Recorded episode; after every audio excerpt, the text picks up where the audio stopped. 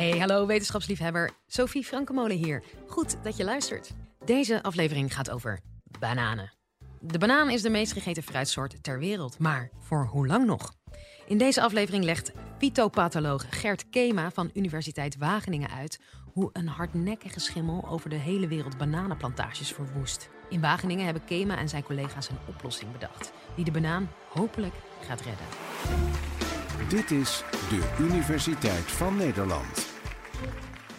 Wanneer at jij voor het laatst een banaan? Misschien met je ontbijt?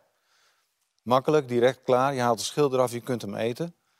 Het is een energieboost. Kijk maar eens naar sporters. Let maar eens op bij een tenniswedstrijd bijvoorbeeld. Hoe vaak een tennisser een banaan neemt als hij even rust heeft. Maar op dit moment vindt er een pandemie plaats. Die duizenden hectare van bananen verwoest. Ik ben fytopatholoog of plantenziektekundige. Wij bestuderen hoe planten zich beschermen tegen belagers. Of wat die belagers precies doen om die plant ziek te maken. Maar wij helpen die planten ook om zich te beschermen tegen die belagers. Heb je wel eens een zieke plant gezien? Net als bij mensen en dieren kunnen planten ook ziek worden door bacteriën, virussen, schimmels of aaltjes, kleine wormpjes in de grond, insecten. Als een plant ziek wordt, dan is dat eigenlijk een uitzondering. Want de meeste planten die kunnen zich uitstekend verweren door hun immuunsysteem tegen al die pathogenen. Maar soms weet zo'n pathogeen, zo'n schimmel, die weet het immuunsysteem van zo'n plant te omzeilen. En dan wordt die plant ziek. En als er één plant ziek is en er staan meerdere planten naast elkaar van dezelfde soort, dan is de kans heel groot dat die andere planten ook ziek worden. En als een heel veld vol staat met dezelfde planten, en dat is wat er gebeurt in de landbouw, dan kan zo'n heel veld ziek worden. En wat zou er dan niet gebeuren als er heel veel van diezelfde velden naast elkaar staan? Die worden natuurlijk ook allemaal ziek. Nou, al die verschillende velden naast elkaar, dat noemen we een monocultuur. En banaan, dat is nou een echte monocultuur. Ik zou zeggen een van de laatste. Die hele monocultuur die wordt gedomineerd door een ras dat heet Cavendish. 50% van de productie op aarde, dat zijn Cavendish bananen. En als je alleen naar de export kijkt, dus dat zijn de bananen die wij eten, die vanuit de tropen hier naartoe komen, 95% van die hele exporthandel zijn Cavendish bananen. Komt dat ook voor in andere gewassen bijvoorbeeld? Nou, kijk maar eens in de supermarkt. Appels, te kust en te keur. Verschillende kleuren, verschillende smaken. Maar bij banaan, dat is gewoon één en dezelfde banaan. Welke sticker er ook op zit en naar welke winkel je ook gaat. Of het nou de Lidl is, de Jumbo of Albert Heijn, of het nou een eco-banaan is of niet. Het is allemaal Cavendish. Dus als er één plant ziek wordt, en die Cavendish staat over de hele wereld, dan is het risico dat al die planten ziek worden. Nou, dat is in het verleden al eens eerder gebeurd. Bij een banaan die we Gros Michel noemden. En die ziekte die noemen we Panama-ziekte, of Panama disease. En wordt veroorzaakt door een hele reeks schimmels uit het geslacht Fusarium. Die komen oorspronkelijk uit Zuidoost-Azië, net als waar de banaan oorspronkelijk vandaan komt. En die schimmelziektes die hebben honderdduizenden hectare van dat ras Gros Michel in Centraal-Amerika verwoest. Overal schimmels en die schimmels hebben zich vervolgens ook wereldwijd verspreid. En dat had een gigantische impact op de economie, op werkeloosheid. En natuurlijk ook was er een veel kleiner aanbod van dat ras. Totdat men Cavendish ontdekte.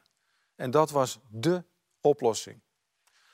Die Cavendish-bananen die zijn namelijk resistent. Die hebben een actief immuunsysteem tegen die schimmels die Gros Michel ziek maken. Dus je kunt je voorstellen, overal waar Gros Michel ziek werd, zetten we Cavendish-planten neer. Problem solved. Hoeven niks meer te doen, kunnen we achteroverleunen. En dat is inderdaad ook gebeurd. Daardoor is die Cavendish zo enorm uitgespreid over de wereld en neemt hij nu 95% van de export voor zijn rekening. Maar je voelt al een beetje aankomen, zo'n monocultuur is een risico. En dat is wat er nu aan de hand is. Er is een andere fusariumsoort, ook uit Zuidoost-Azië, Indonesië. En die noemen we nu Tropical Race 4, of TR4. Nou, die fusariumsoort is een bodemschimmel. Die zit in de bodem en die komt via de wortels komt hij de plant binnen. En die veroorzaakt daar een verwelkingsziekte, want het is een vaatpathogeen. Net zoals bij mensen heb je hart- en vaatziekten, zo heb je bij planten ook vaatpathogenen. Nou, die fusarium, dat is een vaatpathogeen. Die groeit door de vaten van de plant heen en die gaat die verstoppen. Zodat voedsel niet meer getransporteerd wordt en ook geen water. Dus die plant die gaat verwelken. Die wordt geel. En die bladeren die gaan hangen. Je ziet die hele vergeling aan de buitenkant, die zie je ook optreden. als je dan zo'n plant van binnen zou bekijken, die zit helemaal verrot en verstopt. Die vaten die zitten helemaal vol met miljarden sporen. Sporen, dat zijn eigenlijk de zaden van een schimmel. Zo verspreidt die zich. En wat kun je daar nou tegen doen? Dat is natuurlijk wel een belangrijke vraag. Want als dit één keer in de grond zit, kun je daar geen bananen meer telen. Een van de dingen die gedaan wordt, bijvoorbeeld in de Filipijnen, is dat ze zo'n geïnfecteerde plant helemaal in stukjes snijden. En er worden dan zakken met het kaf van rijstplant overheen gestort. Totdat er een hele berg ontstaat.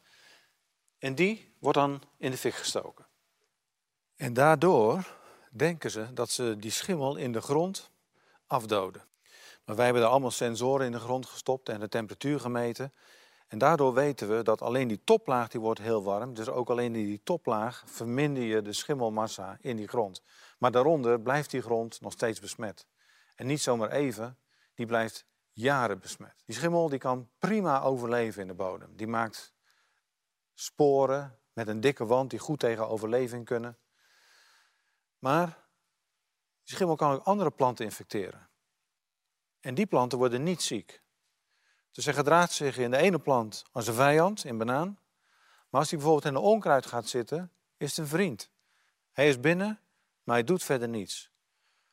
Het gevolg is wel dat die schimmel enorm goed kan blijven leven. Dus als ik twintig jaar later terug zou komen en ik plant daar weer een Gros Michel plant in, dan zul je zien dat binnen negen maanden, bingo, is die plant weer ziek.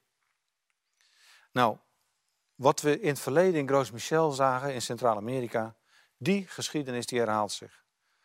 Tropical Race 4 die is zich wereldwijd aan het verspreiden. Oorspronkelijk kwam die uit Indonesië naar Taiwan en vanuit Taiwan heeft hij heel Zuidoost-Azië besmet. Daarna het hele Indische uh, subcontinent, Afrika, Mozambique, zelfs in Engeland in een tentoonstelling. En uiteindelijk ook in Latijns-Amerika. je zult je misschien afvragen, hoe kan dat? Het is een bodemschimmel. Het probleem is, dat zijn wij, mensen. Wij reizen de hele wereld over. Dus ook mensen in de bananenbusiness, mensen die in bananenplantages werken, die nemen hun kleding mee, hun schoeisel, gereedschap en stappen van de ene plantage in de andere. En zo besmet je plantages waar triafor nog niet voorkwam. Cavendish was dé oplossing. Wordt wereldwijd verbouwd. Maar nu gaat hij ten onder aan zijn eigen succes. Je zou zeggen, het wordt tijd voor een nieuwe banaan. Nieuwe rassen, dat is wat we nodig hebben. En dat kan. Voor heel veel gewassen wordt dat ook gedaan. Dat noemen we plantenveredeling. En daar zijn we in Nederland ongelooflijk goed in. Voor heel veel verschillende gewassen zijn er grote veredelingsbedrijven in Nederland die absoluut leidend zijn. Alleen bij banaan gebeurt dat niet. En dat is ook lastig, want kijk maar eens in een banaan als je hem eet. Heb je ooit wel eens een zaad gezien in een banaan? Hooguit kleine stipjes en dat zijn wat zaden hadden moeten zijn. Maar de bananen die we eten, er zit geen zaad in, maar een wilde banaan zit vol met zaden. Die zaden zijn ongeveer zo groot als een ert. Ja, dus de bananen die wij eten, die vermeerderen klonaal. Je hebt dat groeipunt van die banaan en er komen nieuwe scheuten uit. Dus als je één grote stam hebt staan waar een tros aan hangt en die oogst je, dan gaat die stam weg en je laat zo'n scheut laat je opnieuw groeien. En dan duurt het weer ongeveer negen maanden en dan heb je weer een nieuwe tros. Maar die scheuten zijn natuurlijk exact hetzelfde. Dat zijn klonen. Zo wordt die plant vermeerderd. Zo vermeerdert hij zichzelf. Zaden die zijn natuurlijk wel verschillend. Dus als je nieuwe rassen wilt maken, dan ga je kruisen. Je zoekt ouders waarvan je de eigenschappen wil combineren. Dus ik heb bijvoorbeeld een resistente plant die niet ziek wordt door Tropical Race 4 en een andere die een prachtige tros heeft. Die twee kan ik combineren door ze te kruisen. En uiteindelijk selecteer je dan een plant uit die precies voldoet aan wat jij wilt of wat de consument wil. Met al de eigenschappen die je bij elkaar wilt hebben. Maar zo'n proces voor het maken van een nieuwe bananenras kost zeker 10 jaar. Zo lang kunnen die boeren die nu met Tropical voor te maken hebben, niet wachten. De grond schoonmaken zou fantastisch zijn. Maar wat we al hebben gezien, dat is heel erg lastig. Een hele pragmatische oplossing is natuurlijk, als al die problemen in de grond zitten, waarom haal ik hem niet uit de grond? Nou, dat hebben we in Wageningen gedaan. Dat noem je een substraatteelt. Dat is een teelt die voor heel veel gewassen ook gedaan wordt. Kijk maar eens in kassen. Die substraten, dat is bijvoorbeeld steenwol. Dat is een mat van een meter lang, 15 centimeter hoog, 20 centimeter breed. En in een kas zet je daar vier tomatenplanten op.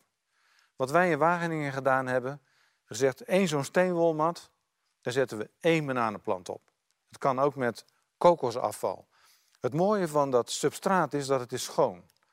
En eigenlijk leg je een plant aan het infuus. Je stopt er een paar slangetjes bij, zodat hij voldoende water krijgt, voldoende voeding. En we hadden een perfecte oogst. Grote trossen. En die noemen we, die noemen we nu de nederbanaan. Hele efficiënte manier om een plant te telen. De vraag is natuurlijk wel, is dat efficiënt in Nederland? Maar voor het telen op zich natuurlijk wel. Water voldoende, voldoende voeding, maar bovenal geen last van schimmels, geen last van bacteriën, geen last van aaltjes. Maar duurzaamheid, dat is een belangrijke vraag. Nou, voor kleine rassen met een heel specifiek doel zou dat in Nederland natuurlijk kunnen. Maar waar het ons vooral om gaat, is die boeren die nu met Tropical Race voor te maken hebben, om die te helpen. Dus we zijn nu bezig om te testen, kunnen we die substraatteelt ook in Zuid-Amerika doen? Of in de Filipijnen, waar Tropical Race voor overal voorkomt. Zodat die boeren toch gewoon kunnen blijven telen. Tot het moment dat we nieuwe rassen hebben. We begonnen dit college met de vraag, is de banaan straks uitgestorven? We hebben gezien, er vindt op dit moment een grote pandemie plaats. Tropical Race 4 verspreidt zich over de hele wereld. Dus wat moeten we doen? Afremmen. Tijd winnen.